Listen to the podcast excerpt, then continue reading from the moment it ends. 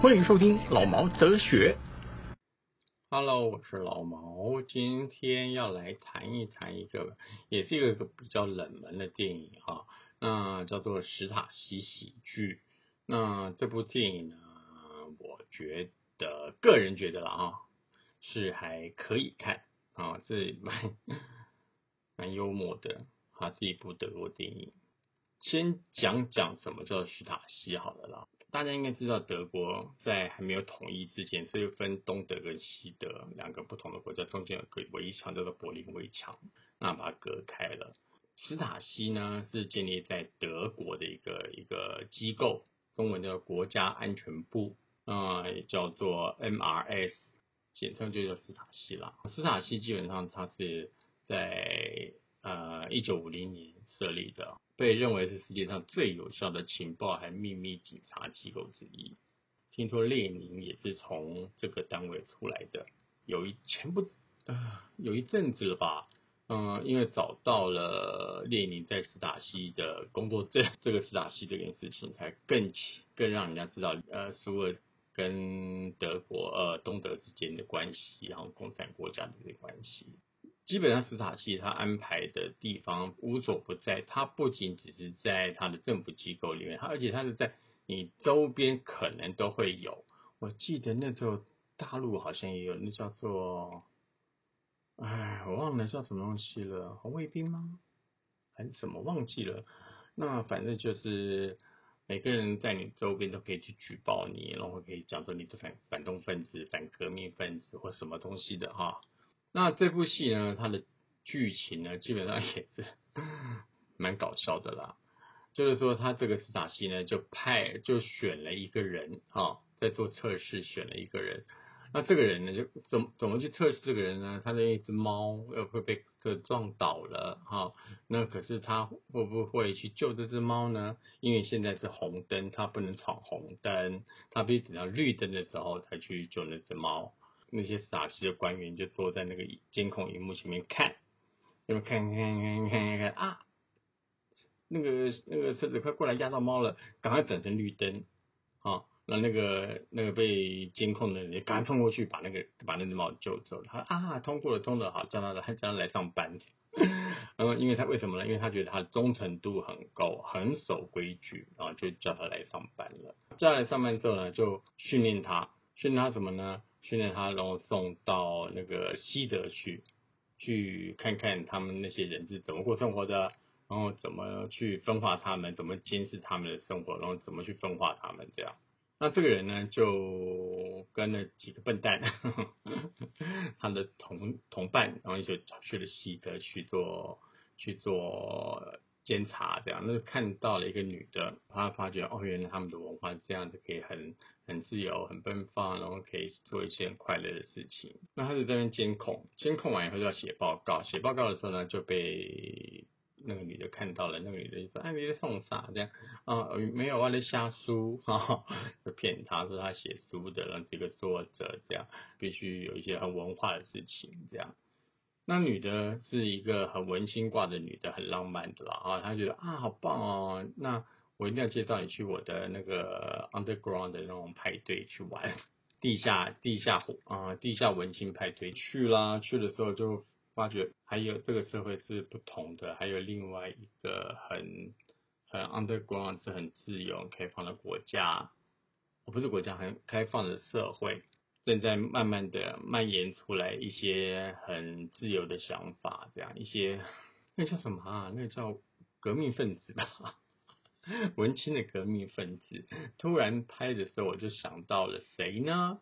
反正97啊，大陆97的时候呢，那些抗议分子哈，就是很有名的那些人，让我想到那些人好像还蛮乱的这样。我不是说那些人蛮乱的，我是说那个。电影里面的人蛮乱的，千万不要误会了。然后电影里面就讲那个女的，哇，今天可以跟那个亲，明天可以跟那个衰。那我让她嫁给了人家，可是当人家的女朋友或者老婆，那可是又去勾搭了这个间谍这样男主角。这件事情我就觉得很荒谬，可是问题是也很有趣。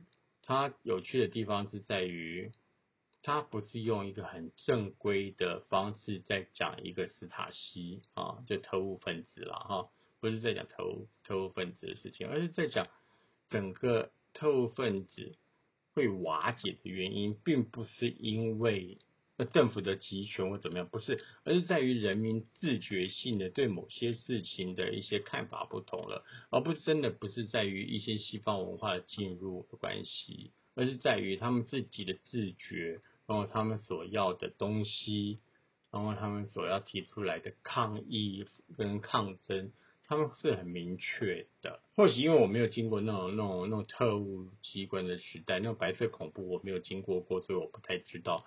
然后，所以我会觉得很有趣。听说那个时代啊，比如在30、40、50年代，40、50年代的时候，那个特务基本上是蛮厉害的啦。不光只是在于共产集权国家，在西方社会也是有的，不然就不会有 FBI 啦，不会有国民党的白色恐怖啦。然后不会有外省跟内省的斗争啦，然后举报啊这件事情，当然我是没有经过啦，所以我是不太了解。可是我记得我小时候有经过一些事情是蛮有趣的，就是不可以讲台语，因为讲了台语要学国语，要讲台语要被罚，会被打。然后有些同学就举报，哦，老师他说台语，那我们就要很衰的去，哦，不要讲台语哦，老师就啪啪啪啪给你打。很多时候在时代下，大时代下有一些东西的产生是我们现在这个社会上不了解的，因为经过了一些淘汰，经过了一些洗涤，经过了一些人民思想的开发，所以会变得不一样了。就好像现在选举到了吗？哦，选举过了，应该如果你听这个节目应该是选举过了，因为我录的时候是选举还没有到啊。那现在的选举已经让我觉得跟以前完全不相同了。以前提出来是政见，那现在提出来是表见。好，为什么表见呢？看我有多表，我要多表你嘛，我把你所有的东西挖出来表，那就是表见。所以看谁的表见少，那谁可能就有当选机会这样。那谁的表见被挖的多，谁可能就没有当选机会了。不像以前是提出我要建设什么，我要改变什么这样。好像没什么政见发表会，我记得以前还有什么政见发表会，那现在好像也没有了，我几乎听不到，还是我没有注意到，我不晓得。世代不一样了，我觉得真的世代不一样了。那自从电脑，自从媒体从电视媒体转成现在的网络上的一些泛流媒体，那我觉得整个思想上都不相同了，每个人都可以发表自己的意见。每个人都有自己的想法，这是很好的，我觉得是很好的。可是相对来说，在我们本身没有做好应有的素养，国民素养之后，我觉得你在发表一件事情的时候，必须要去想一想是不是恰当，是不是好的，那不要受到了现在的社会教育的影响，社会教育哦，仅仅就是社会教育的影响。而产生了似是而非，或者是是非颠倒的一些观念，或者众口铄金啊，大家讲的东西丢哈，然后这种想法去改变你个人的一对是非的一种判断，选出一个好的人，可以帮你做出很多好的事情，这个是比较重要的，而不是在于听一些。串联媒体上的或者是一些捕风捉影的，而影响到你对某些人的观点或看法。讲句真的，我还是蛮怀念我那个年代的选举。虽然大家会说那个年代国民党很鸡掰，可是问题是，同时也把台湾建立得很好，这是不可否认的。OK， 好，那今天讲到这边了，好像讲远了。好 ，OK， 好，拜拜，记得donate哦。Salut ma chérie Nathalie How do you feel, Natalie? How do you know it's love?